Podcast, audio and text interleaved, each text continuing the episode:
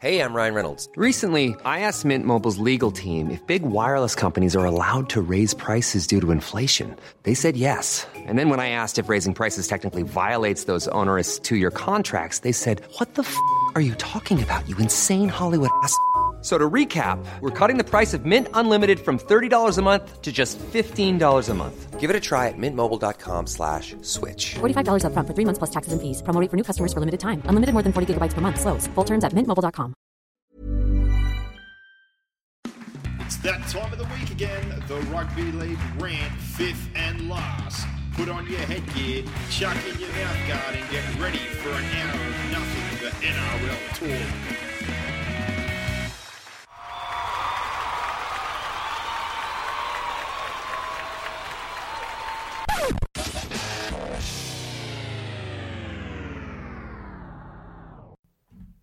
And here we are for our awards for 2022, the fifths Boxhead. It was uh, a fairly interesting year. I think this is one of the, the more open years we've had in terms of the awards. Yeah, it is. Um, a lot of years there's been absolute definitive winners in a few positions, in particular player of the year, but it's a little bit more open to interpretation this year, I guess, with some guys missing through some injury, suspension, some rep football. It's sort of, I think, one of the years where you can't really look at someone and argue like in years prior, someone would go, you know, this guy's a shoe in. I think it's, uh, yeah, it's, it's fairly open and in plenty of positions. So should be interesting to go back and forth.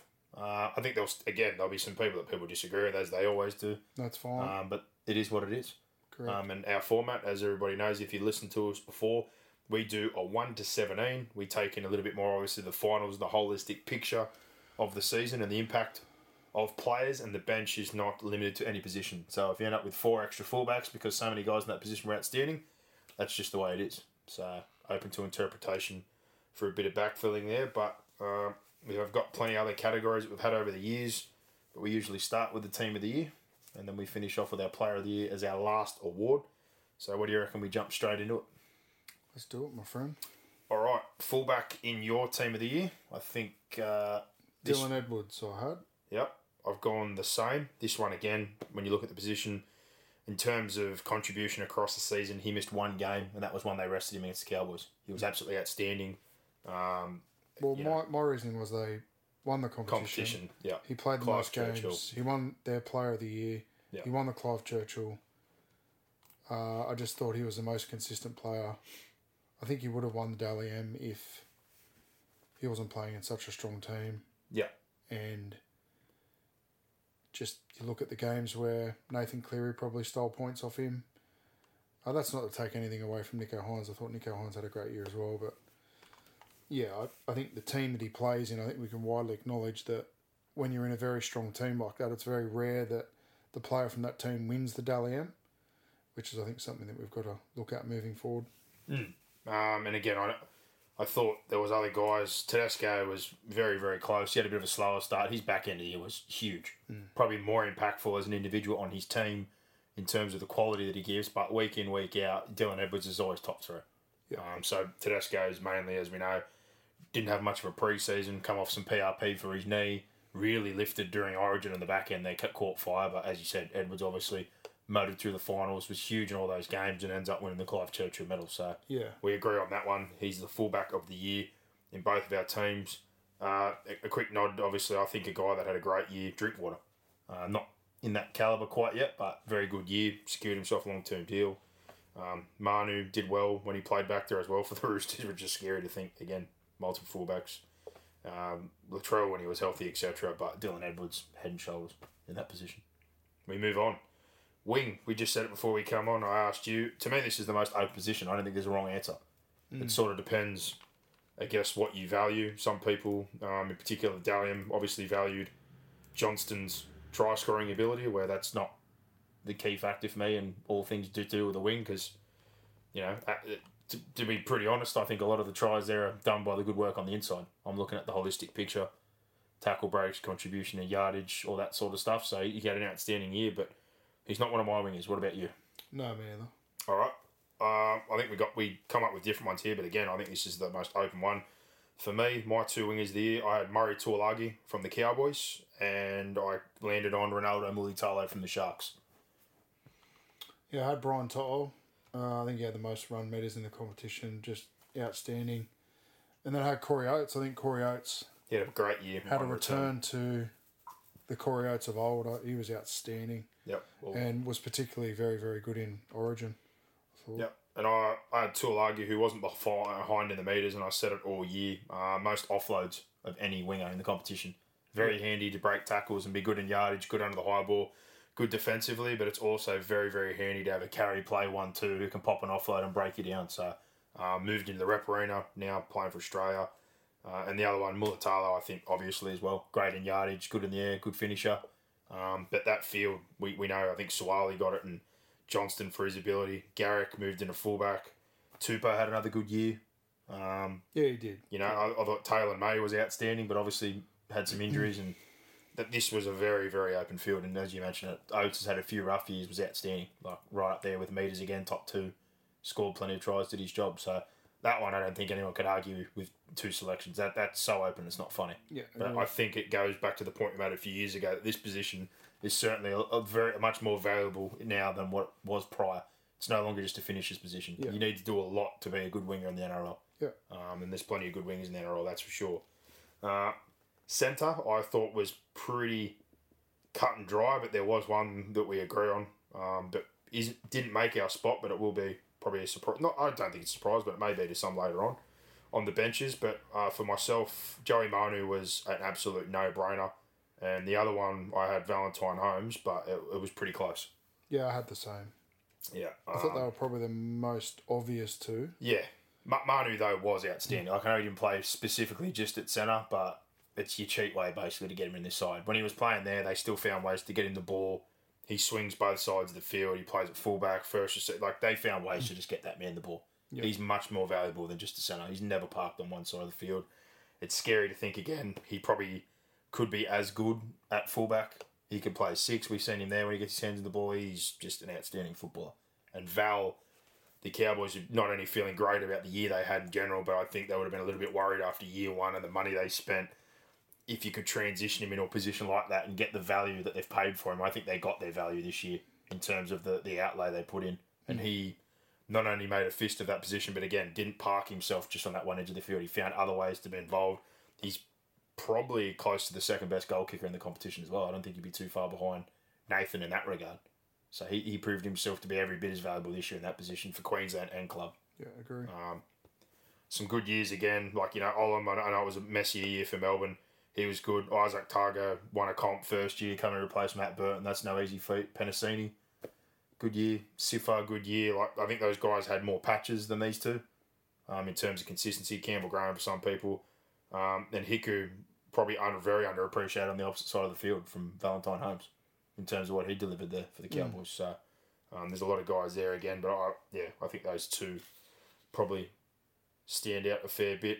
But we move on to our five eight of the year. I think there was two contenders for this, but I'm pretty sure we landed on the same one. I got Cameron Munster. Yeah, I went Munster as well. I uh, was asked to, again, play a different role at the back end of the year, but he's more than just a park yourself on the edge of the field type player um, and play one side of the field. He obviously grew and matured a lot this year. It's been a it was a rough off season. Uh, there's been some ups and downs along the journey, but certainly found his best football this year for Melbourne um, consistently across the board. Was good for It's one of the best years he's had for the Storm, I think, definitely. Yeah, overall, I'm, I definitely agree. Um, I still, I, I- I'm glad. I probably it's a bit of news, I guess, to talk about a little bit more at the end that they landed on an extension. Um, I think just on all parts. I think if, if money was the sole motivator, to me, he would have left ages ago. Because the money was never going to be more at the Storm. So the fact it dragged on so Yeah, long I don't, I don't know. Gave a little bit of hope. But yeah, I don't know. I think just from what happened to the off season, from where he's at, I think the best place for him to be playing. And again, it's easy for me to say is it Melbourne. Yeah. I don't think him Provided going. that the money's pretty close. Yeah, but I don't think him going to the Tigers or the Dolphins or anywhere in of those circumstances would have fit. So obviously he's landed on that. But yeah, I think he had one of his best years to date holistically. Um, Dylan Brown, I think, was the other obvious one that was very, very close. He had an outstanding year for Parramatta. People forget this bloke's played four years of first grade. He's only 21, 22 years old. So the scary thing is he's still got a lot of growth and improvement. Um, and he's a hell of a player already. Uh, you know, you saw glimpses from some other guys in patches, but nowhere near as consistent across the board. I thought Dearden did a good job. at the Cowboys. Obviously, got himself into that rep arena. Um, you know, Jack at the back at end of the year, Cody, a couple of those guys come to life once they had some other guys around him, but I don't think anyone was close to Munster or Ed, uh, Brown. So Agree with that. Yeah, we both agree on Munster. Uh, halfback of the year, who you got? Uh, Nicho Hynes. Yeah, and fair I enough. thought Nicho Hynes was outstanding. Yep. Really, really good and consistent.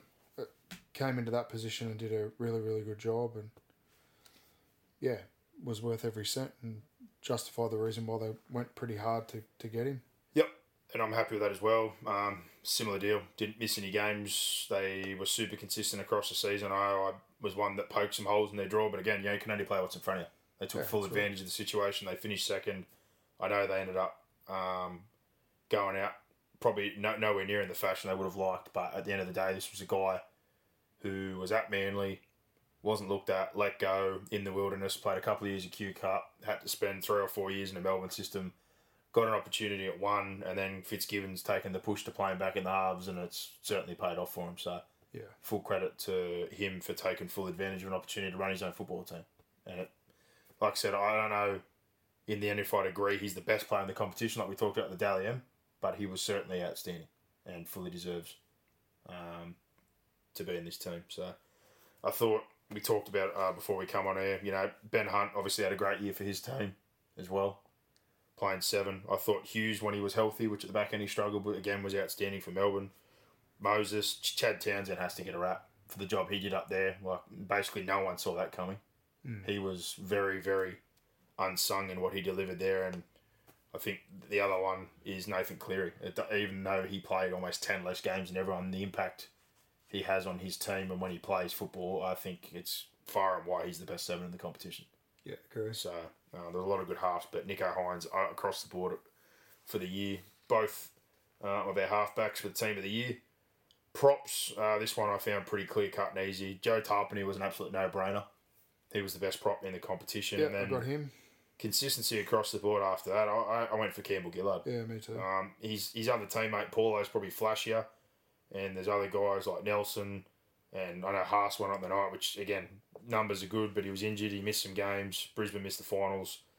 Um, yeah, Fish obviously missed some games and was a bit slow to start off the back end of surgery. But I thought those two guys for me were far and clear. Tapine's just got so many layers to what he can do yeah. once he was given more minutes, you know, he was pumping out 60 minutes. He's got late footwork. He gets between defenders. He's got an offload. He's got a fend. He basically never gets caught on first contact. He breaks down rucks. He attracts extra defenders. And that, that, that game against Melbourne where they had the upset week one, he was the sole reason for me that that happened. Yeah. Line break assists, offloads, meters. He was incredible. But across the year for them and the story of their year, there was no one better for them than um, Joe Tapine. Yeah, he was head and shoulders. And It was unreal. Campbell Gillard, we both agreed. I, I still can't believe we didn't pick him for Origin. The fact we got down to playing Jake, and I know everyone said, oh, look at what he did, and, you know, the then Saifiti gets in. I don't care the differences or if that is the real story, what happened. For a three game series in a camp, none of that shit should matter. Just Yeah. play your football. Um, he was outstanding, and rightfully so. He's in the Australian team, so hopefully that's a bit of reward at the end of the year for what should have been a no brainer for the Origin series. Um, Yeah. and I hope that right gets ro- that wrong gets righted next year if he's playing this sort of football Well, it again. should. 'cause It that, should do. That should It never be a fucking question that he's one of the front rowers if we're going to pick Jacob Saifiti It's very clear. and mate. some of the things that we did. Um, he was good, but yeah, um, some patches there where Paulo was good and a couple of those other guys like they mentioned Nelson at the back end for Melbourne, Fish once he warmed up. Thought Tatola really kicked on at the back end of the year too, um, but similar deal in terms of their full year.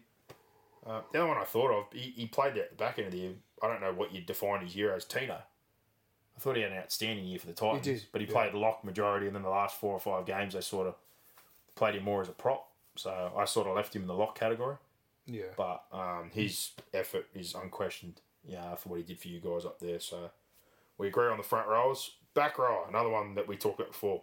Uh, I think this is open. I don't think this is one you know you'd expect people to agree on. But who are the back rows in your team of the year? I had Kikau and Shaun Lane. Yep.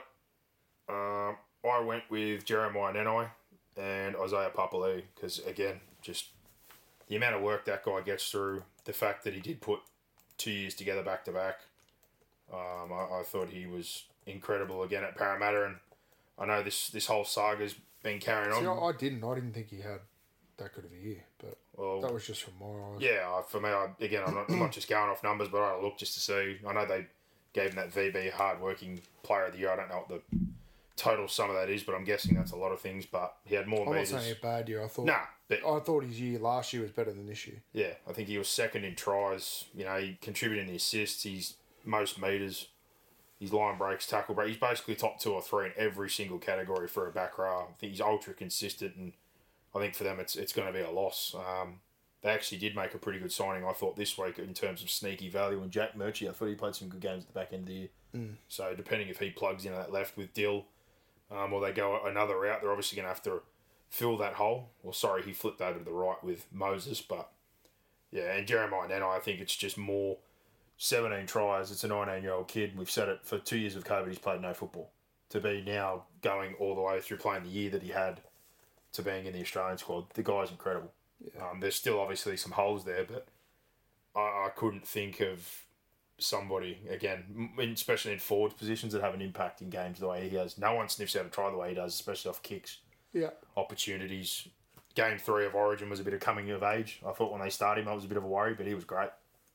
Um, so he had a huge year. But uh, along with your picks, you know, Kikau, I, I thought we talked about it, has added a lot of layers to his game that weren't there previously, especially on the defensive side of the ball. Kick pressures, getting stuck into halves, uh, just just a lot of small things that go a bit unnoticed, and I hope he takes those with him. Lane was huge. Um, Hudson Young had a great year, especially the back end of the year. Thought um, Hudson Kalama, Young, yeah. yeah, Koloamatangi was really really good. Olakau'atu started on fire, obviously when Yeah, they. you could name everyone. yeah, I'm just saying, there's, a- I- there's a lot of good guys. thing about I'm just this is who I'm picking. yeah, That's no, it. I'm with you. I'm just saying, there's a lot of good back rows. Well, this year as particularly well. at the back end of the year, Kikau and Lane were the best two back rows in the comp by Mm. mile. I thought, Yeah, and I thought Billy Army, like he took his game to a new level, and so did Shaun Lane this year. yeah, And both their teams found themselves in the grand final, and I think they were big contributors. yeah. Like I said, I don't think anyone can argue with either of our Well, back they, rows. can, they can go for it. Uh, and the lock position, I think they landed on the Players Association team that they voted for. They voted for Murray.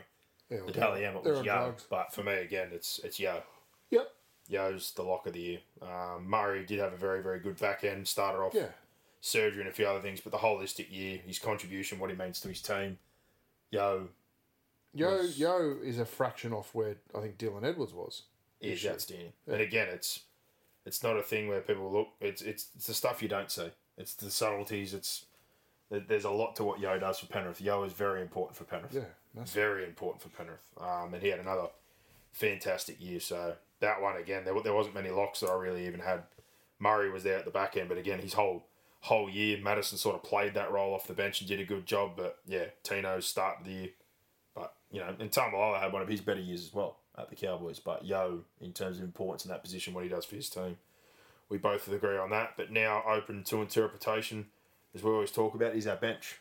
Mm-hmm. So first one on the bench for me, uh, we had Edwards at fullback. I'm sure you've got this man there as well. I thought Tedesco um, was outstanding. So, Yeah, I got James Tedesco. He was the best player I thought in the Origin series. yeah, Uh, I thought he had a better series than Pat Carrigan, and I'll argue that until I'm blue in the face. I think across the It's three games, just to pick- he was top three for me in every game. Oh, I thought he was the best player across three games. yeah, well, that's what I mean. I Yeah. thought he was top two or Pat three. Carrigan did not outplay James Tedesco In in, the games. Origin series. No, way in the world. And I'm with you. But they won the series, so they want to give it to a yeah, but then the other year they gave it to Billy, so it's like, well, how the fuck do you work that out? anyway, But I I'm with got, you. I got no idea. I, that genuinely shocked me that he didn't win player Yeah. of the player of the series. his effort was still great, even when they were clunky and had all the injuries. But once he sort of got some K's into his legs after having no preseason and hit Origin, he and was Mal Meninga actually said it yeah, at the press conference the other day when he announced the World Cup squad. He said he's our best player. He's going to be our captain. yeah.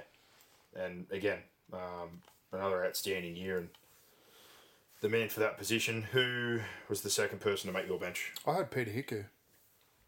Yeah. A lot of people go, wow. But No, go I and watch the games. Like, particularly defensively, the way he just held down that edge, his maturity, his toughness, the way he carried the ball, his the impact that he had on the Cowboys this year was significant. no centre had more touches of the football. The next closest was Talakai. He had 80 more carries than any centre.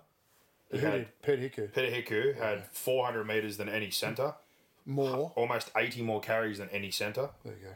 And then in terms of his other contributions in key categories, he was second or third in offloads. He had almost 30 offloads, 56 tackle breaks. He's got a good catch pass. Like he's not, you know, I'll say I'll say this. That's the best season of his career. he was outstanding. I agree with you. I got um, him in my team. Yeah. My team. Well, I had Nath, and I don't care what anyone thinks. Nathan Cleary, 14 games and the few games in the finals. The bloke was still only four or five behind in all the key categories for the halves, and he had 10 less games. So his contribution and his impact on his team, his boot, his goal kicking, his general play kicking, him as a player, um, I think again, they they proved as a squad what they can do without him, but with him, He's the most important player, player. in the most dominant team in the competition. Yeah, and his Simple again, as that. his He's on finals as well. games, he wasn't the best in the grand final, but he was pretty bloody close. Week one, he kicked him to death. Yeah. Week three, again, he picked out a couple of kicks for those tries, did his job again, kicked him to death. He's, I yeah, I don't care about the games he missed. His impact in the games he played was still that significant to me that he was close to Player of the Year still in my eyes, very close. Yeah. Um, he I, was. I had him on my bench as well. Uh, all right, next one on your bench. Who'd you have? Well, that's it. I had Cleary. So I've only got one to name. You got two to Oh, name. and who'd you name that I didn't? Hiku, sorry. Uh, the other one I went was Ben Hunt. I think that team relies on him way too much, which is an issue moving Yeah. forward. Um, but I must say, for a bloke dealing with as much as he is, with a complete and utter lack of help, I think he's outstanding. Um, and as he's We're got saying outstanding too much. excellent, Outstanding. exceptional, Outstanding. Outstanding. As it's he just got- a superlative fest. Yeah, I love it.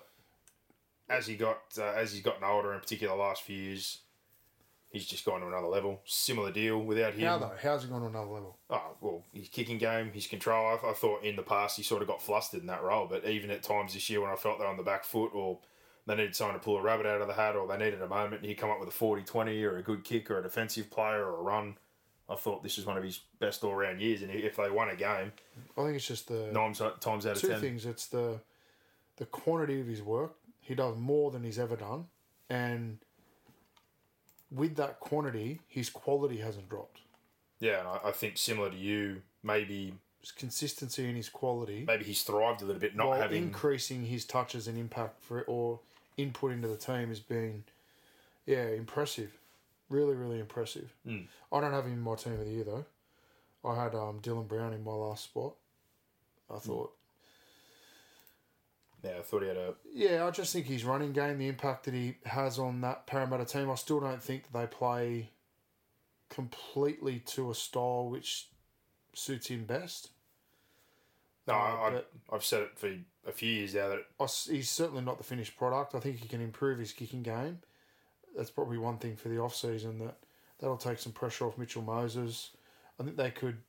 They also probably need to address his his ball playing a little bit to ensure that they're not so one sided. Well, I, I think this is the thing though. They are more dominant to his side of the field, and that's where most of their points come from. Mm. I think the kicking he's more hindered by Mitch. I don't think Mitch wants to give up any of the kicking. That's like his Yeah, I don't know about that. his bread and butter or his his little tool. But I, I feel similar to you, style wise. I've said it for years. They even flipped edges to try and benefit Mitch. I think everything's too Mitch centric. I think they need to become more balanced between the two. Yeah. Well, Uh, it's who's sometimes it's the loudest, loudest voice, isn't it? Well, they've got a decision to milk. because they're both off contract, so it's an important year for them. That's for sure. Yeah. um, and they're both going to be sought after. Um, and Dylan Brown was in my last spot. Dylan Brown, again, I've been banging that drum, and I'm all about it. And I think he'll be one of the most sought after players in the market. And if they're going to keep one of them um, at this point, going off age and upside, I'd be keeping Dylan Brown. I think they're, they're obviously different players, but if you're saying tomorrow million dollars a piece and you can't keep both of them, I'd be probably sticking with Dill. Um, the one I'm looking at, if I'm going to be completely honest, he come from New Zealand. He's been for a while. I think he's pretty settled here. But if I was the Warriors, we talked about Manu last year and that whole Parramatta thing when I went on the rant about Gutherson. If I'm the Warriors, I'm going after Dylan Brown. I'm trying to bring him home. Yeah. Um, I know they've had some other situations. They had Sheck. They got Harris back, who's had some injury problems. But when you look at players that they want to try to get back, this is one that I'd be all in for. Trying to get Dylan Brown. Yeah. Um, and no surprise to me, Melbourne when they put their final offer to Munster, had two initial phone calls that were apparently made straight away. to Other guys that were coming off in 2023 if they didn't get it. Dylan Brown was one of them, and the other was Matt Burton. The first moment I heard that, I got very excited because my first thought was, I know they'll pay probably what he's worth on the market, and if he was going to go out the door and they're not going to bring anybody else in or go for somebody else, that would be someone I'd be very happy to have in my club. Yeah. So, um, obviously, we've got in Munster, so I'm happy as Larry, but the thought of Hughes and Brown for a bit, who are the New Zealand halves, got me very excited. Oh yeah. So, if I'm uh, Parramatta fans again, only age 22, plenty of upside, um, I'd be pretty excited if I was you. But actually, we missed one going through the team. Hooker, uh, I thought this was pretty clear cut as well. Yeah. Koroisau. Yeah. I think Harry Grant had a very good year again, but holistically, um, Api was the standout. Um, there were some other guys again. I thought Head and shoulders above. Robson obviously kicked on, had a pretty good year. Marshall King was pretty underrated, but yeah, the, the overall picture of things, Api was head and shoulders above. So, one last time running through our teams of the year at fullback, I have James Tedesco on the wings, Murray Taulagi and Ronaldo Mulitalo. The centres, Joseph Manu, Valentine Holmes, five eight is Cameron Munster. Halfback is Nicho Hynes. Front row, Joe Tapine, hooker, Api Koroisau, Reagan Campbell Gillard, the other front row, Jeremiah Nanai, Isaiah Papali'i in the back row, Yeo at lock, and the bench, James Tedesco, uh, Nathan Cleary, Dylan Brown, and Ben Hunt. I had Brown to all Holmes, Manu, Oates, Munster, Hynes, Tapine, Koroisau, Campbell Gillard, Kikau, Lane, Yeo. On the bench, Tedesco, Hiku, Brown, and Cleary. And like I said, there was there's always guys that you you kind of look at in the positions. Can you squeeze them in onto the bench? But that's I guess always the hard part. There's always someone who's going to miss out. So Yeah. um, yeah, I thought like I said, this year was one of the more the more open years in a few of those positions, and there was some very very good players. But there you go. That's our teams one to seventeen. Some of the other awards. Let's move on. Most improved player for you this year. Where are we? Um, my most improved player was Tom Dearden. Well, great minds think alike. That's who I had as well. Um, obviously, hadn't won a game in a long time at Brisbane. Was cut loose after they anointed him as an 18 year old, which I thought was bullshit. And I'm very, very happy that it's worked out the way it has. He's gone to the Cowboys. Not only has he had an outstanding season, he got a late call up for Origin 3 and was excellent in that game and went on to have a brilliant year. So, um, again, only 20, 21 years old. Lots of positives there. And yeah, like I said, finishes the year playing in a preliminary final, playing Origin football. So great turnaround Yeah, he for just someone. went. He just went from someone who couldn't play consistent first grade Hmm. to someone who was steering around one of the best teams in the premiership. and won a decider. Yeah. So asked to do a job, did that job, outstanding. So he's the fifth winner. There's another. Agree on that for most improved. Rookie of the year was a great class, but again, I don't think it was much of an argument. No, no, no. Nanai was the rookie. Um, you know, a lot of guys, Suwali, Mam, May, Karaz, Ilias. There was there was guys that lost uh, across a lot of clubs, but Nanai, similar sort of deal. Not only did he debut, he ends up playing Origin. Now he's in an Australian squad, um, and he's 19 years old. So brilliant there. We agree on the rookie of the year. Who is your substitute player of the year? Your super sub? I went Leniu. Spencer. Yeah, This one I kind of had a look across the I struggled with this one. Yeah, there, there wasn't as many because Nelson only played about half the year off the bench. You could go Koroisau because Koroisau. Well, he only played two games though. They only benched him for the finals, so that's why I was sort of looking. The- that's three. the- Didn't they bench him for? no, only two. There's only Yeah, three. Parramatta, South Parramatta. That's three. oh well again across most You of could, the for argument's sake, you could go Koroisau, but I, I didn't. I went Leniu. I thought he played off the bench consistently every game, and his impact, while only in short spurts, really played a role for was huge Penrith. at key times. Yeah. I changed mine last minute because I was going to go to Nelson, but they ended up getting that many injuries. He basically predominantly started. Hmm. So he played about 10 off the bench. The one who ended up playing a huge role off the bench, I thought, was Ryan Matterson. He got moved in that role at the back end of the year where they'd sort of take the gas out for, you know, 20 or so minutes and they'd let him go basically for 50, 60. He'd come in with a point of difference and play through.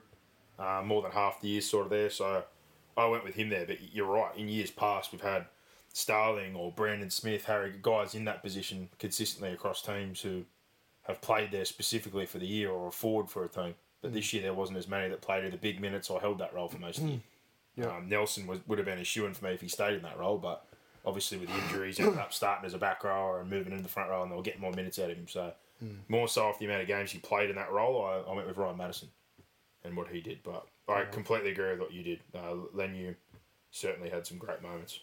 Uh, coach of the year, Ivan. I went Cleary, yeah. Yeah, well, again, you win as many games as he has across the last three years and think about where he was when he went back in 2019. He was bashed from pillar to post by everybody. He culled the squad. He blooded all those kids. He was 2 and 10, I think, at one point, and just absolutely copping it left, right, and centre. And from the decisions he made in that first 12 months to go through a bit of hardship, get some guys in, cut some cancer out, and offload some bad contracts, look where they're at now. So he was justified in his decisions he made in the first 12 months. And the three years that have followed, clearly been just, you know, very enjoyable if you're a Panther fan and well justified if you're Ivan Cleary. So, two premierships, three grand finals in a row. No arguments there. Again, um, Payten very, very good. A lot of guys had good years, first years up, Demetriou, Fitzgibbon, etc. But the consistency over the last three years for Ivan Cleary to win 20 games again, win another grand final and back to back, it's it's a no brainer. So he was brilliant. Uh, worst coach, don't like doing this one, but we obviously usually have a background for it and reasonings why. Uh, unfortunately, he's a back to back winner for me. It was Baz. Uh, well, T-Baz. he lost his job. He didn't really change anything. They recruited some key players again. There was very high hopes, and unfortunately, um, you know, when you repeat the same things over and over again, he, he basically tried to implement what he had at Penrith with different players and didn't work. So I, I didn't agree with it at the time. What was going on, we knew what was going to happen, even though they were saying it wasn't going to happen. I think when we said at the time as well, which I don't want to be a prick about, is I don't think you should have taken this job. I think this was a terrible job to take after what happened to Manly. Yeah, I- I look, I, think- think I think uh, I'm going the West Tigers on this one. I thought the worst. As a club, Just because they fired Madge. their decisions around coaching. Well, that's not worse. That's not a coach though specifically. Well, that's a they finished last for a reason, hmm. and that was in and around the decisions they made in their coaching department. I think they're the perfect example of thinking that their coach isn't the right or isn't the answer or the right man for the job. They fire Madge and bring someone else in as an interim, and basically hand him a shit sandwich. Well, they've destroyed Brett destroyed. Brett Kimmorley. So they've, they've essentially destroyed two coaching careers. They're about to destroy a third if they don't sort out a roster for Benji Marshall, who just gets to climb the greasy pole and get parachuted in as a, the next, well, the answer as a coach with Robbie Farah. Like, some of the decisions they're making there are just amateurish. Well, we've said it before. Absolute amateur. If Like- they, if they don't get this right, if Sheens was going to come in and he was going to swing the axe on Maguire, he should have taken the reins himself. He shouldn't have thrown it to Brett Kimmorley. yeah, well, He done should that on been. purpose. If you're gonna, if you're gonna make decisions like that and you're a leader, you step up and you take control. have have Brett Kimmorley as your co-coach or your assistant coach or whatever whatever you're gonna do. we saw none of them, as they said, and questions were asked, why aren't any of them involved now? And it's like, well, they would be behind the scenes, and there probably is a little bit of bias in this for me, in, in the fact that, like, I worked with Brett Kimmorley last year. Uh, we were at the West Tigers when Madge was there, and we know how hard Madge works. Look, Madge, it just seemed like a poison chalice there from probably outside of that first year. He, he was always under pressure. There was always talk of him getting sacked. It just, it wasn't, the club isn't tough enough for Madge. Uh, That's what I'll say. Particularly the playing group, they're not tough enough to handle a coach like Madge, and that was proven in the way they played, and in the way that you know some of them sniped and in the end got him out of the joint. And then how they played for Brett Kimmorley was disgusting. Well, we said, we just said from the flushed. start. They've just flushed coaches, and Don't you worry about him working hard. He's working hard. Our biggest worry is the support he has around him, and it's been proven. Every time someone goes in that place, they go. And the only person who's left and got bashed for it after two years, who was smart enough to see the writing on the wall, was Ivan. we'll go and look at go and look at the yeah the history of coaches. You at can the- be as angry as you want at Ivan, but he left for a reason.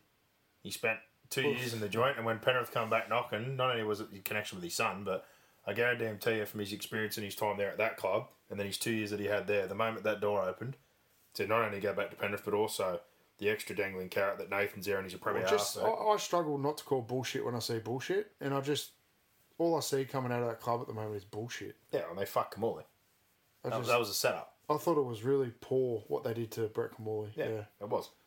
really poor. Um, again, I didn't want to Baz bash, but uh, yeah, I just thought unfortunately not much changed, and they got a lot of players in, and it didn't end well. So I think he's back doing exactly what he should, and I'm not saying he will never get a, job again. Some blokes do get that opportunity, but I just thought second time around when things particularly end the way they did at Manly, you need to be a bit more specific on where you go. Yeah. And I look, to me, he- I think the worst coach.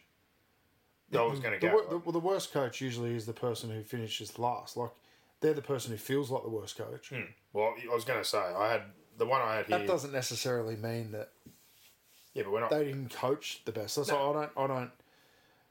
I just really think the West Tigers gave their coaches no chance. well, I was going to cull this category together because again, it just feels like a personal attack. But the, the way things Well, work, it's not a personal attack. I just thought two years in a row, things didn't start well. They recruited very well again. I'm was, going on evidence. I'm Yeah. going on There was high hopes. what I, what I've seen from. but I the just, Tigers. I just think from the start, this was a job I didn't want him to take, and he did. I think he's going to do a great job at Parramatta in the attacking role because that's exactly what he does well, and he's got two great halves. So I think they'll benefit greatly They will. from having him there in that role. But in terms of who was there actually and finished the season out, if there was one you want me to pick from that, I'd pick Adam O'Brien because at the end of the year he was just talking in riddles and about himself and all sorts of weird shit. And I thought you're just digging yourself a hole, brother.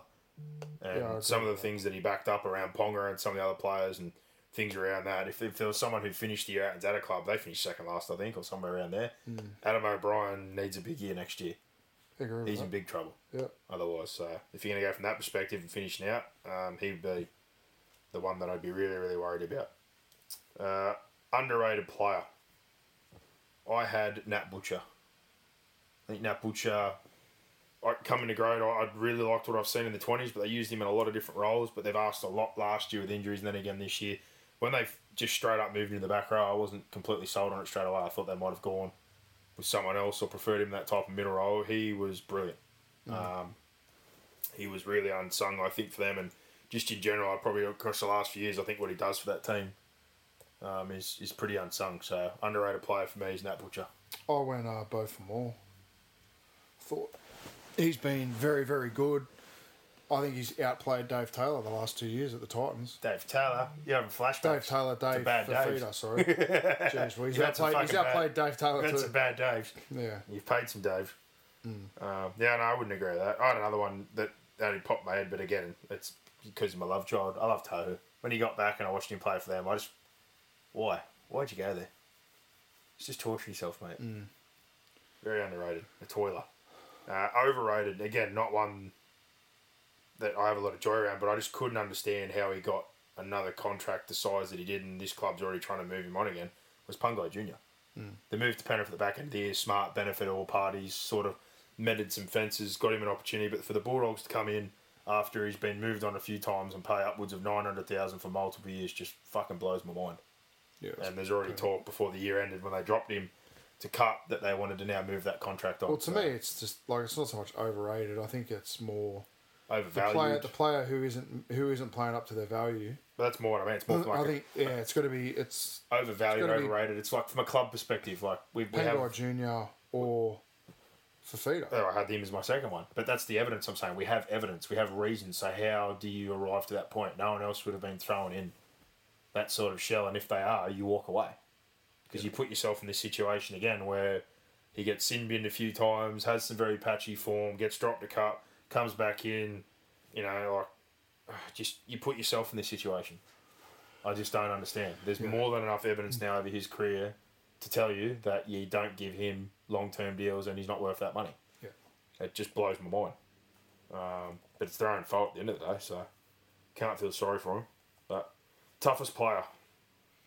I went Dylan Edwards. Well, I had him last year. I was going to say first time for me giving a back to back winner is Dylan Edwards again because similar deal. The only game he missed, they forced him to miss.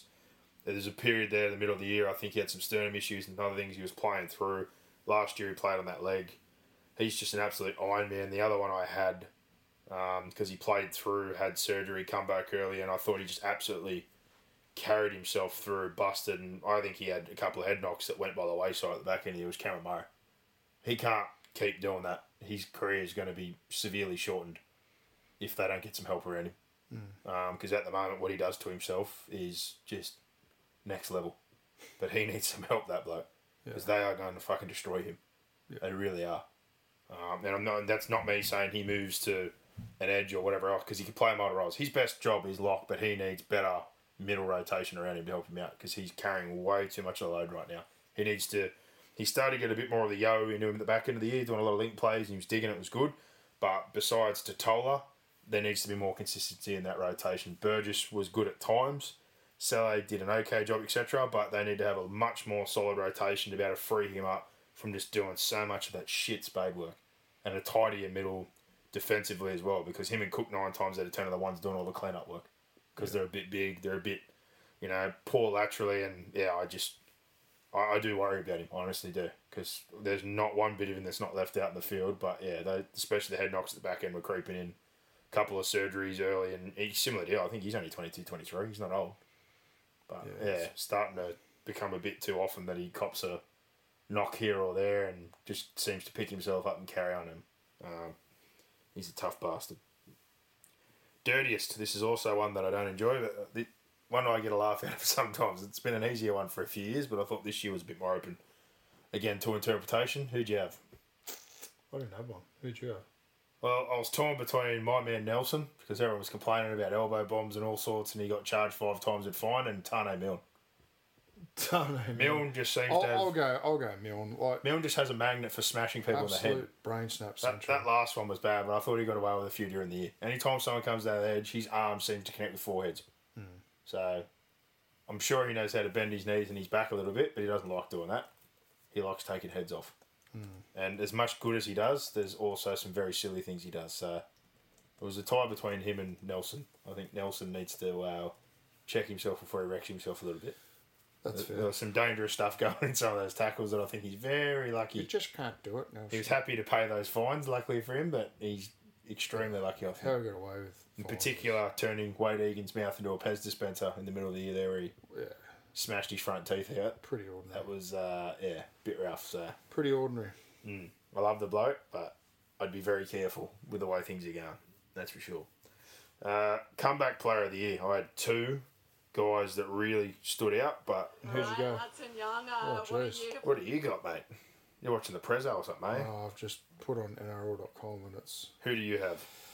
four.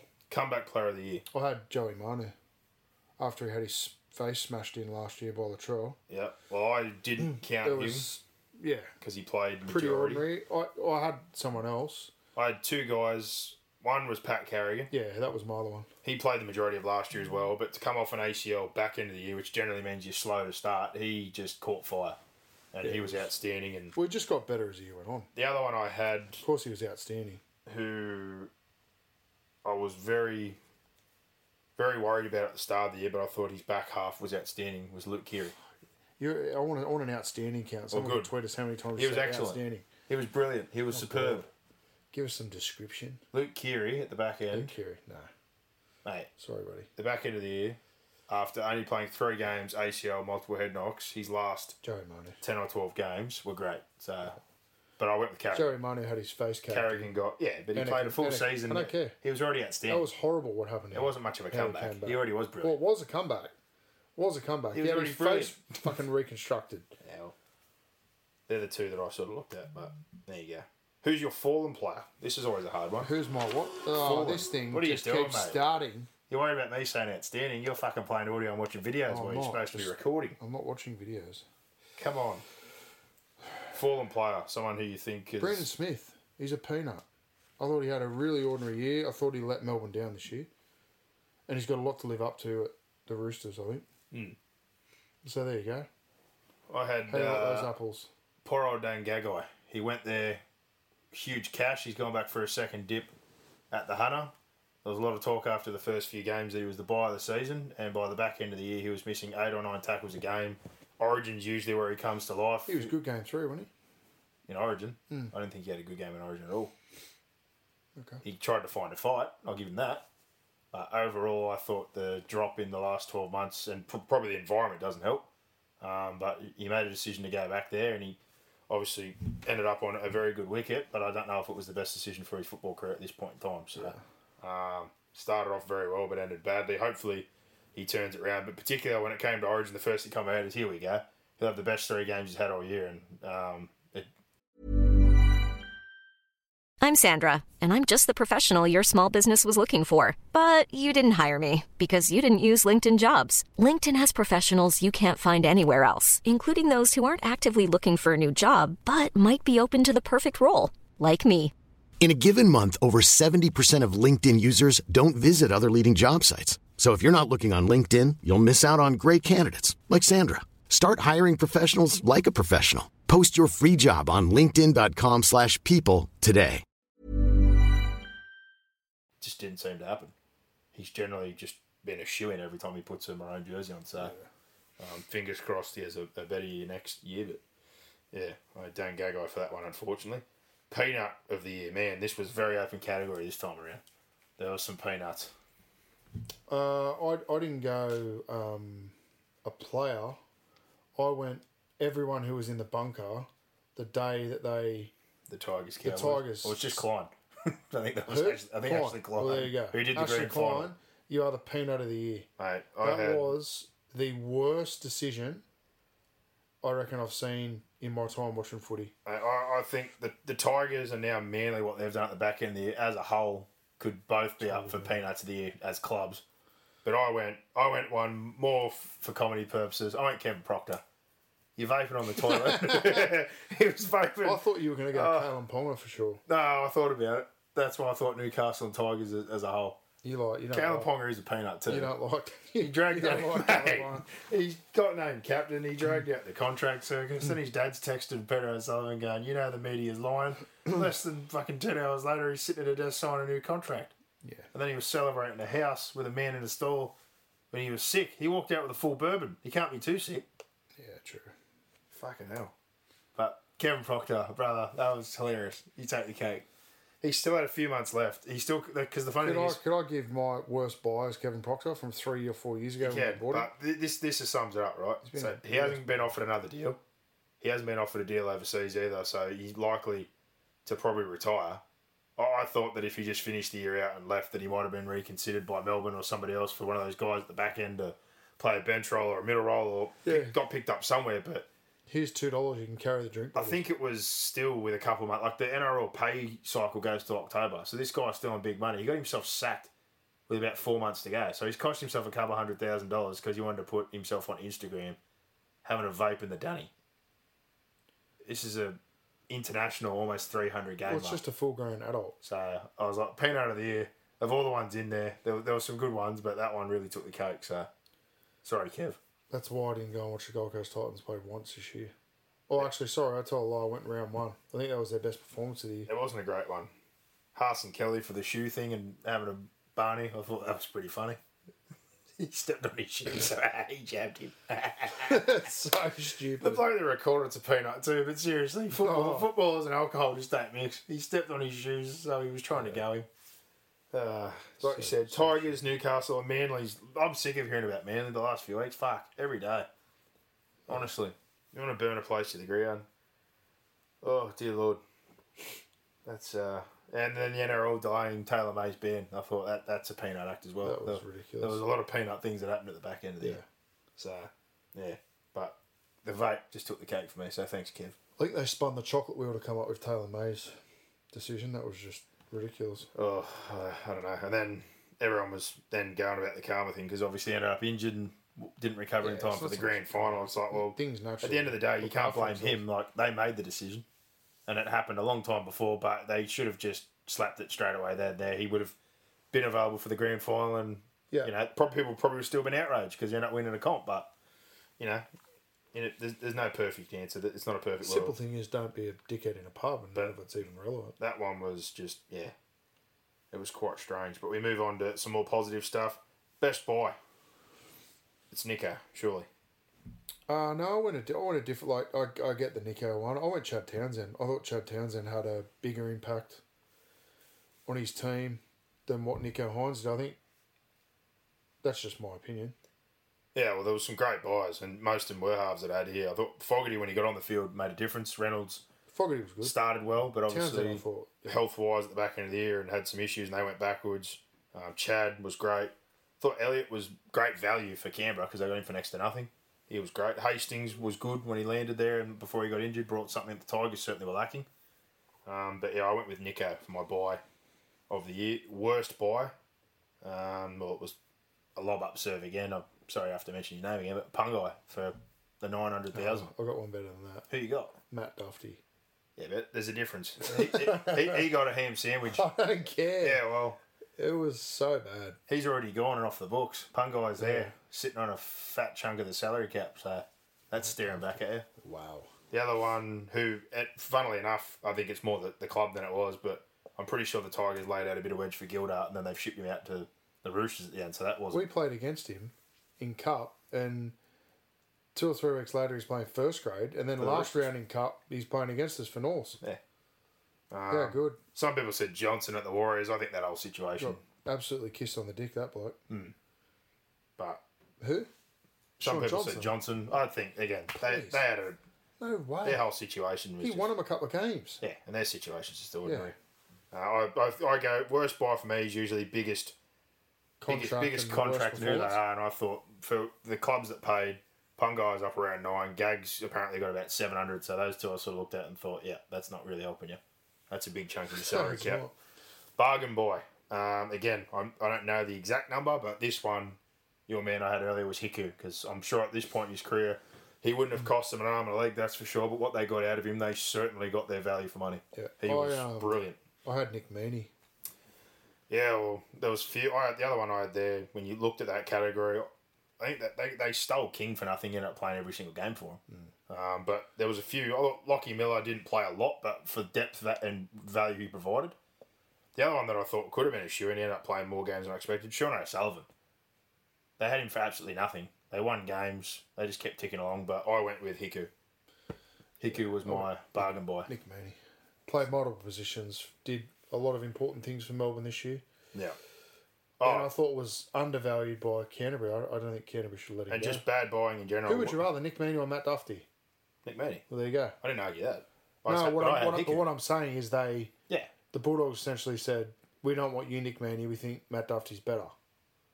Oh, they got rid of him before that whole thing. I think was No, happening, but no, Nick Meaney was late. they man. also thought wa- Smith was bad too and gave him to us. So It's like, come on. they made a few poor decisions in that regard. So was that Baz's decision or was that someone in recruitment's decision? Oh, fuck, who knows? Yeah. I had, I had another one before that. I forgot. Worst buy. I was going to say worst buys in general. Just the Dragons. Molo, George Burgess, Aaron Woods. Griffin ball. Yeah, well, I think if Ian Millwood, if you're still there, wow, Bang your head on the table. fucking hell. And then they gave Woods, and they gave Woods the last, Oh the god. last game. And then they gave him another contract. No, mate. he activated it. They knew what number he had to get to. They gave him that last game. He was supposed to play against I would have picked a fucking wooden stool as my 17th just to not play him to give him that game, but they gave it to him. But George Burgess, like again, I thought that was one year. Did they re-sign Jack Kajewski? I don't think so. They're on. They're kidding themselves. Two years for George, two years Mate, for Jack Woods. In the two games he played against us. Francis Molo got half a million really dollars. He's now suspended for the first four or so weeks, and he's lucky because at the time they said it was bad. Herbert now has been confirmed with a torn ACL. So if they knew that at the time, I'm sure he would have got hit even harder. They paid him half a million. He ended up, his brother, who come down for a peanut butter sandwich, ended up playing better at the back end of the year and is on Michael Molo. Yeah. absolute nothing. They had a really bad year with recruitment. Really bad year. So when I went past it, I had that written there in column. Just Dragons recruitment in general was horrendous. So I can hear a few Dragons fans. they're angry for a reason. And now they've got 27 players who didn't turn up for a prezzo. How many? 27 didn't turn up for the presentation. Oh my god! It was it was a bit of a storm in the teacup the other day, but I heard him talking about it on radio, and I think How many? How many of those were over at the World Cup?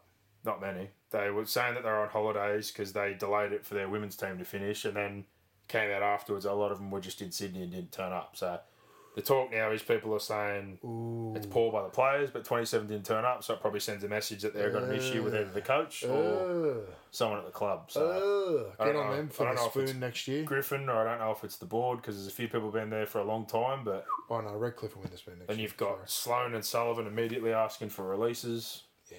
Sloan's asked for another one, even though Hammer's gone to the Dolphins. What price are they? They missed the eight. Um, yeah. There's my sure bet of the year for next year. As soon as Ben Hunt got his deal, Sullivan wanted out. And then today, I think I read somewhere that they've got the shits, in particular, some of the junior coaches and junior clubs. They had five or six kids that they wanted to be taken into the system from like ball and that that have been involved in their local areas. Canberra picked up all of them. So Canberra's just taken six kids out of the Dragons catchment area. Of course they did. So uh, the Dragons aren't having many wins the last few weeks. It's getting uglier. And then Ben Hunt basically came out straight up and said if we don't win earlier, Griffin's going to get fired.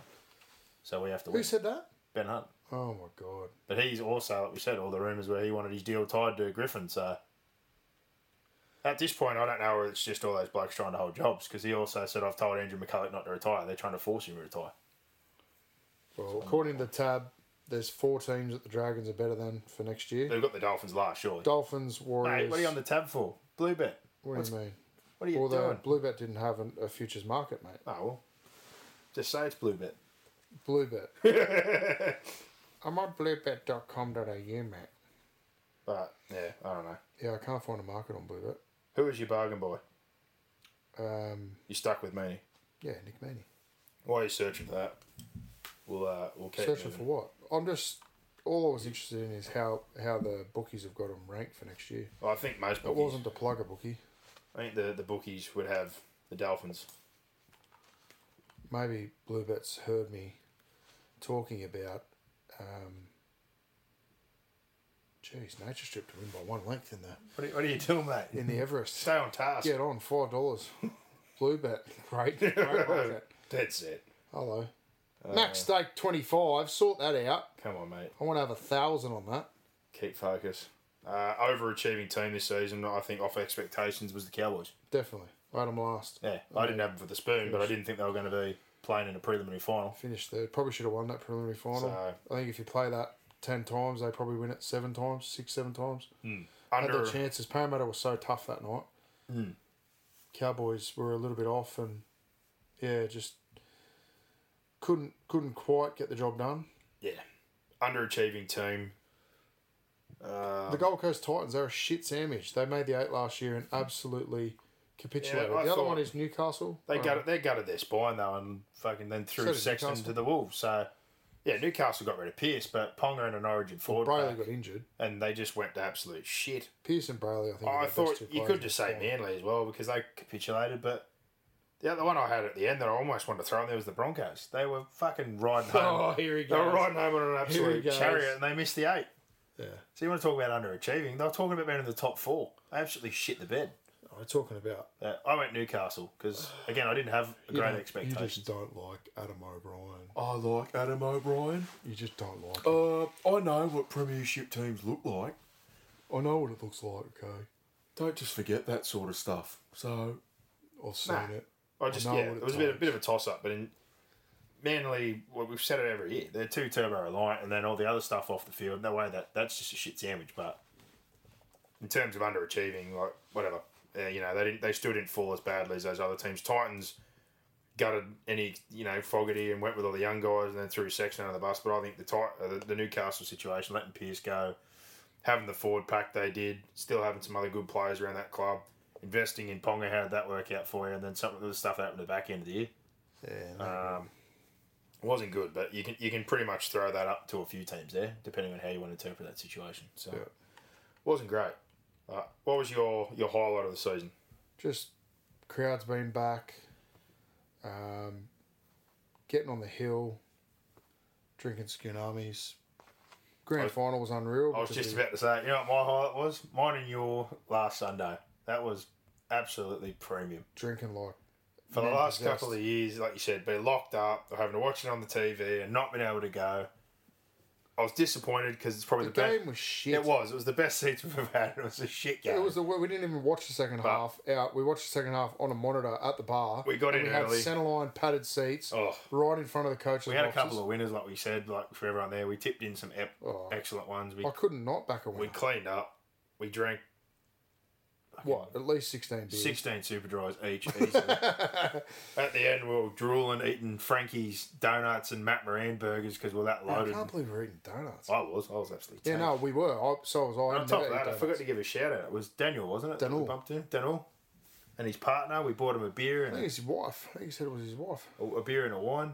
We bumped to them. They were nice people. So if Mate, you're come listening, over. He, well, they originally pegged us when we were yeah, I think sober. Watching, either either either saw our massive Watching, heads or uh, heard our voices, but they oh, they got a photo. I think Dunwell got a photo.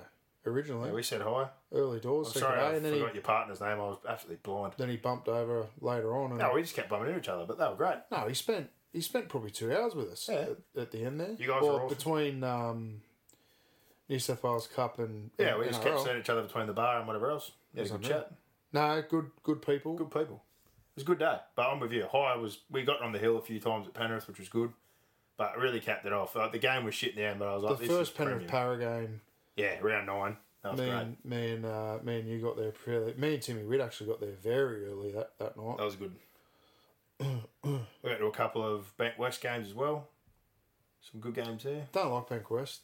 No. Like the stadium's great. I hate the location. It's just a shit ground to get to. There's Hmm. really no. It's not accessible by public transport. There's no railway there. Getting a bus there is a nightmare. If you lived around there, it'd be great. That's the Yeah, thing. but what lives around there is a Yeah, concrete I jungle. I, just think the stadium's brilliant. Like, Stadium is brilliant. un- unbelievable. But just how you get there, how you get out. Like I said, hate on Penrith all you want, people. And again, I don't really think we need a rebuild, but we're getting one. It's the best. It's five minutes away. You get dropped near it, just walk. Penrith. Yeah, Yeah. it's easy to get out of there. You can walk over the club. You can go to the Pacey. It's just easy. And I don't know if this is true or not. Priorities. Old bloke at work said it to me. We're the only ones who have full strength beer. He's like, I've been to Bank West. I went to Newcastle. All this light mid strength shit. We were talking about it. Yeah, Penrith um, full strength with your membership card on the hill. Seven bucks a beer. I was strength. talking about it uh, with one of the um, ladies at school because she we were talking about going to the F ones and the F ones you they At sell. Yeah, well, she went down there this year and I went down there. They sell full strength Heineken and you can just rip and tear basically. Well, I don't understand for But two hours how come that- you can't have full strength? She went to the grand final and um, Middies. she couldn't. She could only get watered down beer. She's like, I didn't even. Well, it's I like the didn't even have cricket. beer. When we go to the cricket, I hate the cricket unless we're in the members because there's no point. You get fried, you get Well, lights. no, I'm pretty sure now SCG's full strength all Yeah, the way well, around. So it fucking should be. yeah, I agree. Treat us like adults. If I'm going to rock up, if I get out of hand, arrest me or That's drag right. me out. Kick me out. Put me in a wrist lock, dislocate my shoulder, and beat me with a phone book. I'll go. But let me drink. If you say I've had enough, I'll, I've had But enough. at, at stadiums for a two-hour sport, if you can't be trusted to have some full strength, Yeah, I think it's like, ridiculous. seriously, Yeah. everywhere we've gone, they want to charge you eleven for a mini. Penrith's, Penrith's great. Pen, the, the thing at Penrith is the crowds are getting bigger Yeah, and the facilities can't cope with it. and they're winning. They weren't winning before, so you could stand wherever you want. Now they're winning and yeah, things are but going just good. Getting a beer and going to the toilet and getting I- a pie. I even loved it when they were going back. it was great when they were losing because neither of us go for them. We just like footy. and It's we close. could go there and drink, walk Oh. straight up to the bar and get a beer, walk straight to the canteen and get a pie. Pri- pr- prior to the winning years in COVID, I'd have 12 beers easily on the hill and almost roll down it. Yeah. Now you can't even get a tray of beer because if you do, you'll miss Well, you game. do, but you got to be there at six o'clock. Get you've got to get it early. yeah. But yeah, highlight of the season was just being back at the game and Grand final was good. Scoon Armies. But what was your low light? Seven tackle sets and fucking set restarts. you can stick them up your ass. You can stick your fucking bell up your ass. you Uh. can stick your wank hand up your ass that they do when they're giving one away. Because no one Feed knows why you give. Oh, fucking mate, I've, I'm over it. Yeah. I'm almost at the point where I'm not going to watch footy next year if it's if there's set restarts. Well- I'm going to strangle a referee at a game. Like I'm just. Mine is I and you know what? I think it it just it makes the referees make more decisions. yeah, simplify. Blow a fucking penalty. Don't if it's not worth a penalty, then just get rid of this set restart stuff because everyone is taking advantage of it. I'll tell you right now, we were coaching this year that if it's early in the tackle count and you lose the tackle, give give away a set away. restart. Every coach is coaching like that. Everyone knows. So you can say what you want about coaches manipulating the rules, but Bubble in the the end, carpet. that's We've our job. about it. So Bubble in the carpet. Oh, I, yeah. I, particularly at our, like at New South Wales Cup, Ron Massey level, it is absolute luck of the Lions. It's, yeah. Anyway, I, I, it generally makes my blood boil like when I get a shit one against me or when you can you just can't get one and hmm. the, then the opposition's just all over you and fucking slowing things down and yeah, particularly when you've got set restarts and not a second referee. And the, like, we, we want them to do more, to see more, to make more decisions. Yet we take away the eyes that they had. Simplify it. It's ridiculous, man. My low light Piss it off. was plain and simple is bad clubs because at the end of the day, it's Bad teams. bad teams every year. And I've said this before. People talk about salary cap, inequality, this, that, and the other. Well, Bad, good You clubs. also just shit clubs. Good, good clubs are Poorly still, run clubs. Yeah, good clubs are still getting punished for success and still winning. Yeah. Right? So teams like the Tigers, who are just a fucking basket case, the Dragons now, who sack their coach, go to another recycled coach, won't play their young players. He said he was going to develop juniors buying old dead wood. Newcastle doing that they're doing. Anyone sort of caught in this cycle, there's a reason for it. So when people bitch and moan about Melbourne or the Roosters or Penrith now, like good clubs, good clubs are successful for a reason. So I, my low light is just poor clubs. People want this competition to be more competitive Bad and more teams. equal. If regardless of, I think a lot of the things you do, there's just too many poorly run clubs. So I have, I have a bigger issue with the competition's equality, not just being within. Yeah, there is some wiggle room and some rules and some bits and pieces that happen that clubs can do, but I just think there's a lot of really shit run clubs, and it's not going to change anytime soon. And we're looking at what's happened right now. The bum fight that's happening at Manly that's ongoing is just absolutely insane. What's happened at the Tigers over a long period of time obviously is not great. I give the Warriors a pass because what they've been dealt last few years, I don't care what you say. People after three years going, ah, they can't keep complaining. Oh, I'll uproot you every fucking six months and move you to a different state and cut you off from your family and have you isolated, like, and try to recruit that way and try to develop new. They've actually got a legitimate excuse to be in a hole because they've been absolutely kicked in the jump. and they're still beating teams home. there are some clubs that just fucking repeat the same stupid things over and over again, or like you just said for the Tigers. Keep firing the coach. There's a lot more problems in the coach. Yeah. A lot more problems in the coach. So Yeah, but then you go and Salary caps. say, "Hey, Benji Marshall, come and be a coach," but he's never coached a fucking. what if Mel- what if Melbourne lost in the last four or five years, like immortals, and they're still winning? The Roosters, people complain, oh, salary cap, this, that, they're like, well, I tell you what, they're well run because they go out, they pick seven or eight kids specifically at an age, they get them early, they develop them their system because that's what they do. They turn them into Roosters and they win. And yeah, they may have some extra upsides to having very, very rich and powerful owners who can also help off the field in business senses, which is why guys will take a little bit less money because it's just a great place to be. Yeah. Penrith right now fixed their junior pathway, which is obviously helping them be very successful. But I, my low light is here is that it's getting easier and easier every year to pick the top eight or pick who's going to win the competition because there's just so many shit clubs who shouldn't be in the places that they are, but the wrong people leave or the wrong people are held accountable for the results. So until that changes, there's going to be a continual group of four or five parked at the bottom always. And there's going to be the same group of three or four consistently every year that are the only ones who can win the competition. Whether there be other teams that come and go that are competitive, there's a good reason why Storm, Roosters, and now the Panthers have sort of entered that fray for the last 10 or so plus years, who's always in the grand final, the preliminary finals, all winning the competition. Mm. Al always around that mark. So some of the clubs fucking step your game up. Put more competent people in, break some cycles, break some habits, and actually make real change in your clubs to make this competition more fair and equal. Because yeah, salary cap and all these other things are not the only reasons why some of these clubs are continually successful, and other clubs are down the bottom. They're just poorly run. So Yeah, step up. good rant. Yep. Um, Good rant, mate. try of the year. These ones are always hard because people can't see. There, there were some absolute crackers that I watched when I watched a bit of a highlight video the other day. But the one that stuck in my head was the Taulagi pass, where I just thought, for all money, he was gone. And I know it's not a big 80 metre team try, which there was plenty of good ones Which one did you go? To the pass. The Taulagi pass just should have never happened. Piss off. That was fucking grand. No. I went the bow for more try. The Dragons Against, one. yeah, that's easily the best try of the year. Nah, there was some pretty good team ones. Yeah, whatever. That was up there. Yeah, that was the best try. I thought, you Give know, me something to cheer about, mate. Eels had a cracker against the Roosters where they raided a short side and Matterson got like head slammed and threw a blind pass and then they shifted all the way back to the left. Cowboys against Manly in that comeback game where they looked gone for all money had a ripper as well where they jumped a short side, shifted far left and Holmes ended up giving it to Olagi again. They had a couple of real good long range runs. thought Feldt's individual one at the back end of the year against South was a good one too. The two kick. Um, Storm against Dragons unfortunately popped up a lot in this highlight reel. Sorry, Dragons fans, for conceding some of these tries. I think it was Munster. Ollam played two down a short side, and Meaney kicked it back inside when Papenhuyzen blew out both his knees and his hamstrings when they ran 80 metres. There were some good team tries. Yeah. But I saw that pass again and was just like, how?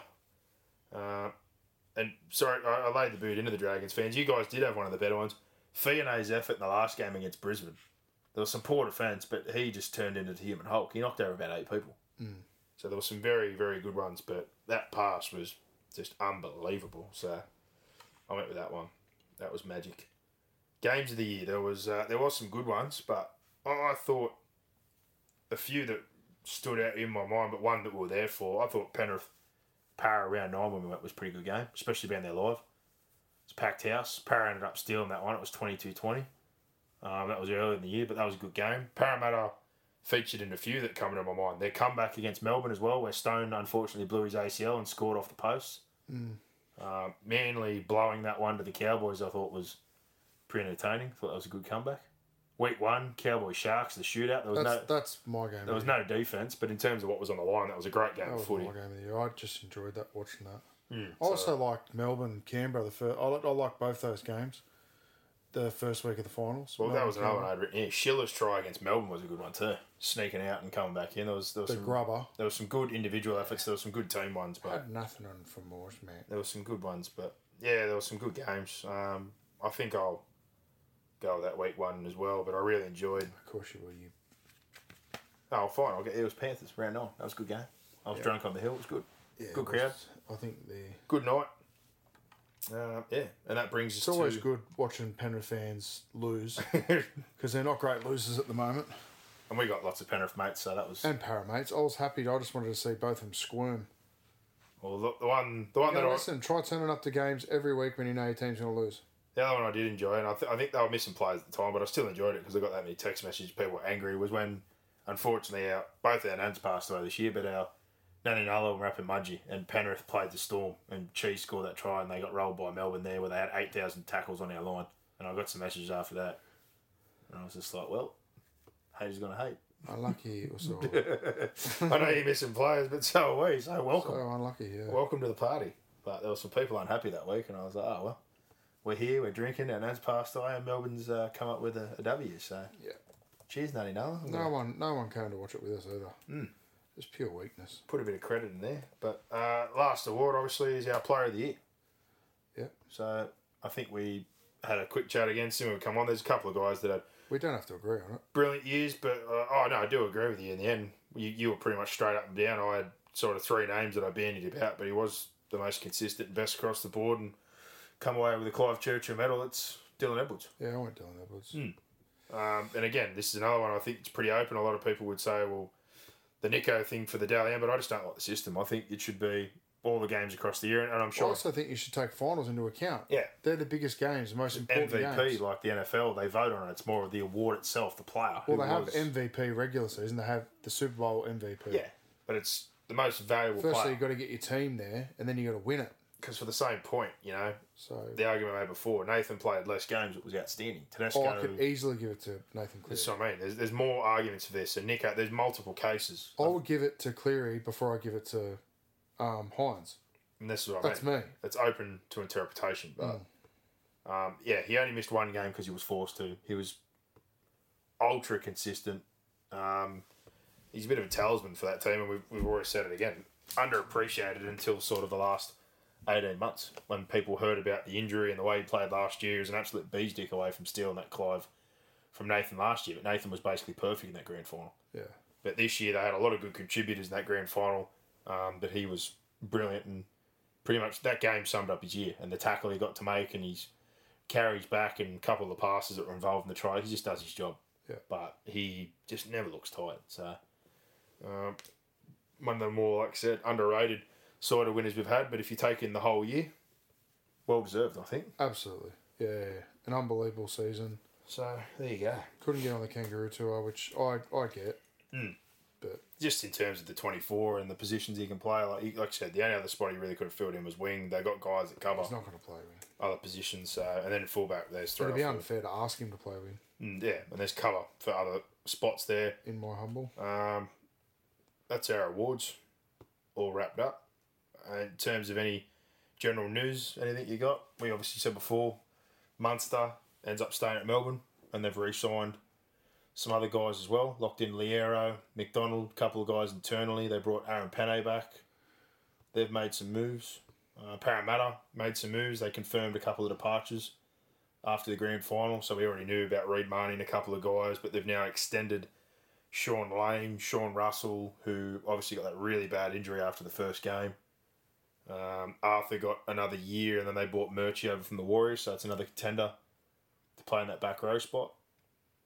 Um, You know, I've got, I've got Penrith are working through their last few sort of deals. Eisenhuth came out and said he's pretty confident that he'll be staying. Haven't heard anything about Falls or a couple of other guys yet, but again, they're working through that. Yeah. Um, Dolphins got Hamiso. Cowboys let him go after they got Drinkwater.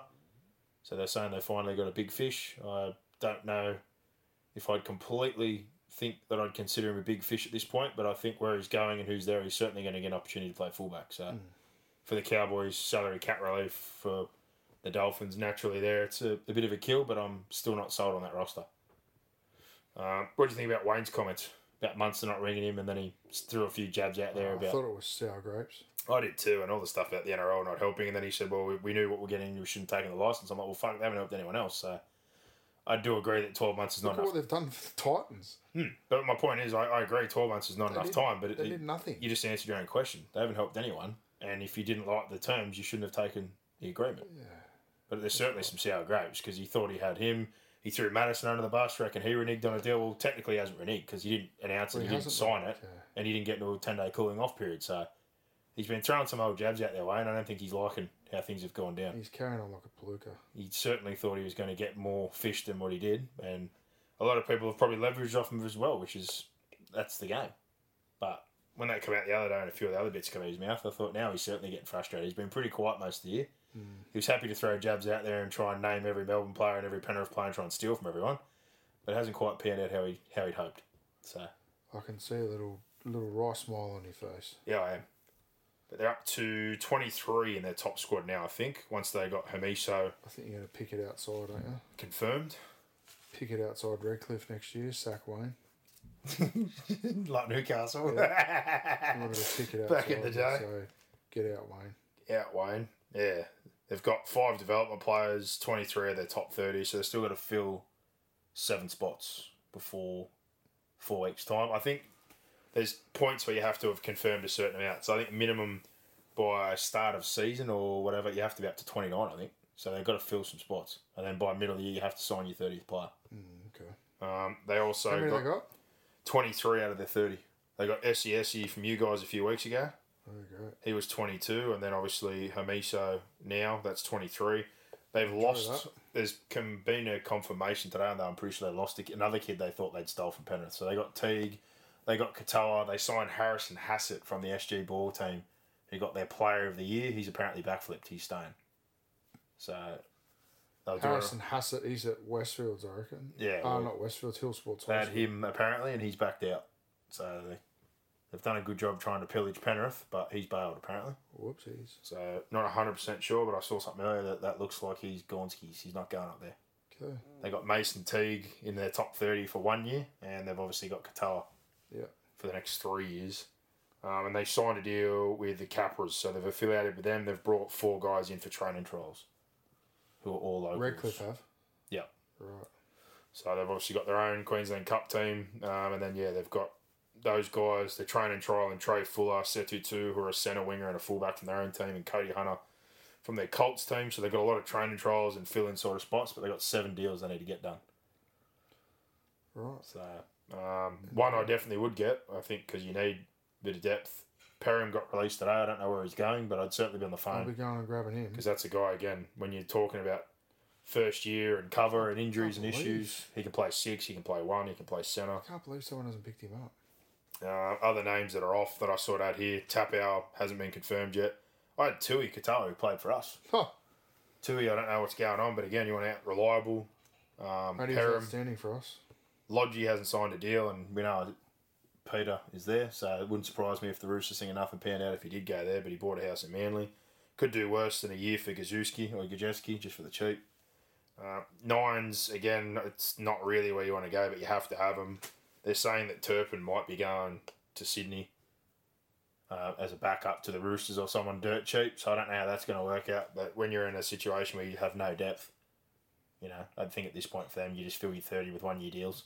And guys that sort of cover positions who have got experience, if you can't find out, like you don't really have the choice. No, you don't. You come in with one year and only 33% of the league off contract. Let's say there's 500 players and that's a, about 160 or so 170 that are available, then you're competing against 16 of the clubs. You're not going to get, you know, many of them. If you've got to take 30 out of 160 with 16 others competing, your chances are very slim. Pretty Um, much. that's what's happened to him. So The year after, though, some big fish. Munster's obviously off the market now, but we know that Crichton, Toto were hitting the market, and a couple of the Penrith boys, Liam Martin, Cody Walker, Latrell, a couple of the South guys, Cook, that uh, he'd be big fans of. Sifa Talakai, Herbie only signed a one year deal. He was close to going. Reese Robson, Nelson, Tom Burgess, Flegler. Uh, Liam Knight was a favourite of his. Josh Kerr. Fifita, he talked plenty about that he could fix him and blow all this sort of stuff. He's coming off, so maybe he wants to pay him $1.2 million. I don't know. Go for it, Wayne. You know, there's uh, there's some names out there. Hastings, he had a relationship with the England setup. Dylan Brown and Moses, I'm sure, will be targets. But yeah, for the most part, they didn't sign many long term deals for a good reason. I think we'll see a lot of change in the first three years of the Dolphins. Yeah. But that's about where they're at at this point in time. And I think probably the only last thing to finish off on. Don't want to spend a lot of time on it because it's been absolutely flogged to death, but it's obviously something definitely need to talk about. Manly and what is going on. Where do you think this lands, or what would you do? It's clearly it's personal. This has nothing to do with football anymore. Penn has got the shits with Des because he's come back, done his own thing. They butted heads last time over money. He ended up going. This time it's come to a head. Well, the issue I've got is that, that this is this. It's his second coming. You know what he is. You knew what he was when you And you brought him back. and he's been pretty successful. Well, I thought he got finals and then top four, and then this year things out of his control, obviously. well Turbo getting injured, just Yeah. torpedoed, and that's the type of team that they are at the moment. They're heavily relying on him, and he got injured, and it essentially ended any chance they could win the comp. It didn't end their top eight chances. They probably still should have made the eight. Yeah, probably. but they had other off-field issues which were self-inflicted and were outside the coach's control, I believe. Yeah, well, they've they've had enough leaks back and forth the last few weeks that About who's he, responsible. he, and, they want a succession plan, and he, you know, apparently locked him out of the rooms. but a succession plan means basically you're not the man for the job. Exactly. It's the polite way of saying you're going to be out of a job in a year or two. It's more a way to basically say we want to get rid of you now, without having to fire him. no, he's- no, not so. No, I think He's digging his heels in. it's saying that we, we trust you for now, but we don't trust you long term. No. Um, and part of it, like I said, stems back, like you said, there was bad blood before. Things looked to have been good, but everything's sort of gone downhill further and further. I think the fact that the football team and he himself had to address the whole situation rather than someone like Penn who sits in New York and my own personal opinion, again, Manly fans don't give two fucks about this, but I don't think Scott Penn should own the club, in my opinion. There's been enough talk over the years about him selling it or finding it a bit of a burden or the money side of it. Like, if you're not, if you want to make money, rugby league clubs are not what you want to be involved in, especially one like Manly. Because you're not talking about a leagues club or something that's heavily backed or a lot around it. Like, basically, if you're running that joint and you're working out an and what they're, what they're working with, you, you're not going to be looking to be turning over the books in the green very often Yeah. but they fucking love their football. It's been a very successful club, and I think it needs to be owned by someone who is in it for the right reasons. There's been multiple times where it's been talked about that he's trying to sell it. You know, if you're not fucking happy with it, just cut your losses, mate, and move on. But this now, for me, I have a bigger issue because it's a personal thing between these two. It's not about the football. Yeah. Is he the best person for that job right now? I'd probably say for that club and the situation they're in, he is. And I think the bigger thing here is the ticking time bomb that I think they're they're few better players, even if there is this supposed divide maybe between some of the guys after the issue, which they're saying there isn't, but there clearly is. Uh, the Trebojeviches and DC, etc., that back theirs, and then their clubs, like, it's you're just going to tear this place apart. And my biggest fear is I don't even care if it's Seibold, if it's um, Hene, whoever's next in line. I don't want this job because I'm looking at what's going on right now. This is a fucking powder keg. I don't think this is a situation you want to be the next man up for if it's immediately right now him moved on, sacked. It's this just reeks of a situation where it's a write off year, infighting, divide between the players, issues with playing group, club, guys wanting out. I can just see this absolutely going to shit. If I'm being completely honest, Yeah. and um, yeah, Yeah, well, that's 100. Yeah, well, just how they manage it, how egotistical they want to be, whether they put the club first or personal grudges and personal. uh, I don't know the right word. Personal benefit. it's it's not a good situation. Yeah, I feel bad for Man, Manly fans because, like I said again, this is now gone from being. I don't think this has even got much to do with football anymore. Yeah. I think this is more personal between the two sides, Yeah. and that's again, like I said, if I'm next man up and they're saying it's Seibold, I don't want this fucking job. This just, I know again. I know we say you could you take any job when it's there because it's available in the NRL, but I don't think this is a job I want to be taking in these circumstances. If it's in the next week, three and a half, four weeks out from starting preseason again, off the back of everything that's happened, it just looks, smells, reeks of disaster in my opinion. agree. And I'm pretty sure that majority of Manly fans would be on the Des side, would be filthy with the club, filthy with Penn. Everything the way at the back end of the year happened. There was talk of legal action. I could, yeah, this just seems like it could get a whole lot uglier. If I'm them, they need to come to me. Well, they need to put the the club betterment first, like I've just said. Is 12 Yeah. months. If it is the 12 month situation, and they need to stop fucking leaking like a sieve because there's stuff coming out every day. Mm.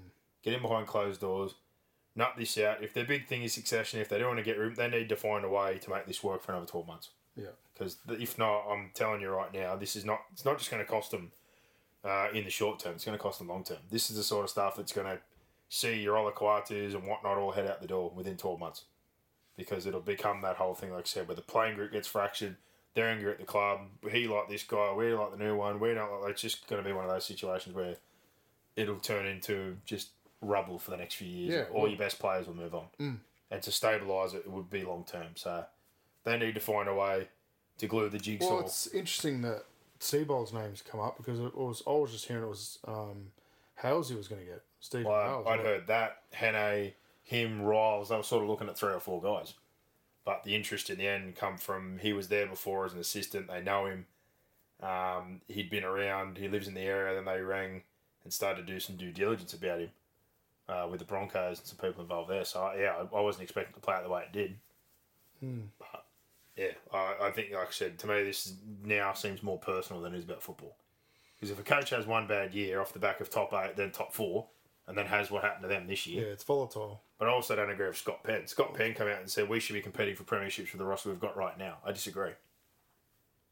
Like Tom, DC, you got a few good players, but your Brad Parker's the world. Some of the guys that were playing off your bench and your overall squad, I don't think you're a premiership side. So I think you got your head in- up your ass if you're saying that he should be winning comps right now with the team. So he's or sort of saying yeah. on that side as well. A We lot, a lot of teams would like to have the one six seven they've got. well, would you next year? We don't know what Schuster's going to look like at seven. No, but I'd certainly Tom like, hasn't I'd finished. certainly like their one and seven. Tom hasn't finished three of the last four years. Hmm. And no, that's the issue. Croker's certainly improved this year. And then again, like I said, nine, forward pack, they're losing more than what they're bringing in again because they're so top heavy. So I read his comments basically saying, like, we have the team that should be winning now. I'm I would like, have kept foreign. you could win games, yeah. I don't think you can win a comp right now. I think you need more depth and more reliability within your 1 to 7 8. Hmm. Definitely a top 8 side. Should be a top 8 side. But again, a lot of it hinges on a handful of players. So, I, again, I just think it's more personal than it's anything else. So, if I'm a Manly fan, I'm not happy. Um, and I hope it gets solved because I think they need some stability, at least for the next 12 months, and to build a, think plan we've together. spoken too long about me. But that's sort of been the big thing at simmering. And I- I've got Manly fatigue, as a lot of people have been saying the last few days. Have you got it? So you know the way to That's the get story. rid of it is to not talk about it Yeah, and we just talk and don't listen to it. Yeah, but we're going. I haven't listened to It's anything. footy, so we're having a chat. I haven't. Yeah, I know that, but I just don't listen or watch anything now. Footy's over. Well, we're done now anyway. There's no real other things I had. I was going to go a bit more into the Dolphins. World Cup, mate. But we'll do that at a later date. Yeah, But we'll be back World Cup preview. this week with a World Cup preview. This one will be out. Uh, we obviously had the one if you Big haven't week. listened already where we joined Michael Carboni and Mike Wood from the Raw Sports and Chasing Kangaroos. They wanted to get us on their platform where they'd been previewing each country um, with different people. I think they spoke to Trent Robinson about France and Jarome Luai about Samoa. We were their pick for experts, very loosely termed experts for the kangaroo side of things. Had a bit of a chat. So if you've seen that up on the page, this will be up. Uh, this is Wednesday, and then Thursday night we'll have our own World Cup preview out. We'll have a look at the uh, the teams and uh, have a look at some of uh, the players to look out for and how we think things will play out. So for now, that wraps us up. That is the awards for the fifths in 2022. You've got our teams of the years, all our categories, and our player of the year. We landed and agreed on Dylan Edwards. So we'll put some stuff up the page, see who you liked for some of those awards and your team of the year, and we'll be back tomorrow night with our own World Cup preview. Bring it on. Give us more. Give us more. Where are you going? Where? What, what, what, what's going on here? Is that it? Is that it?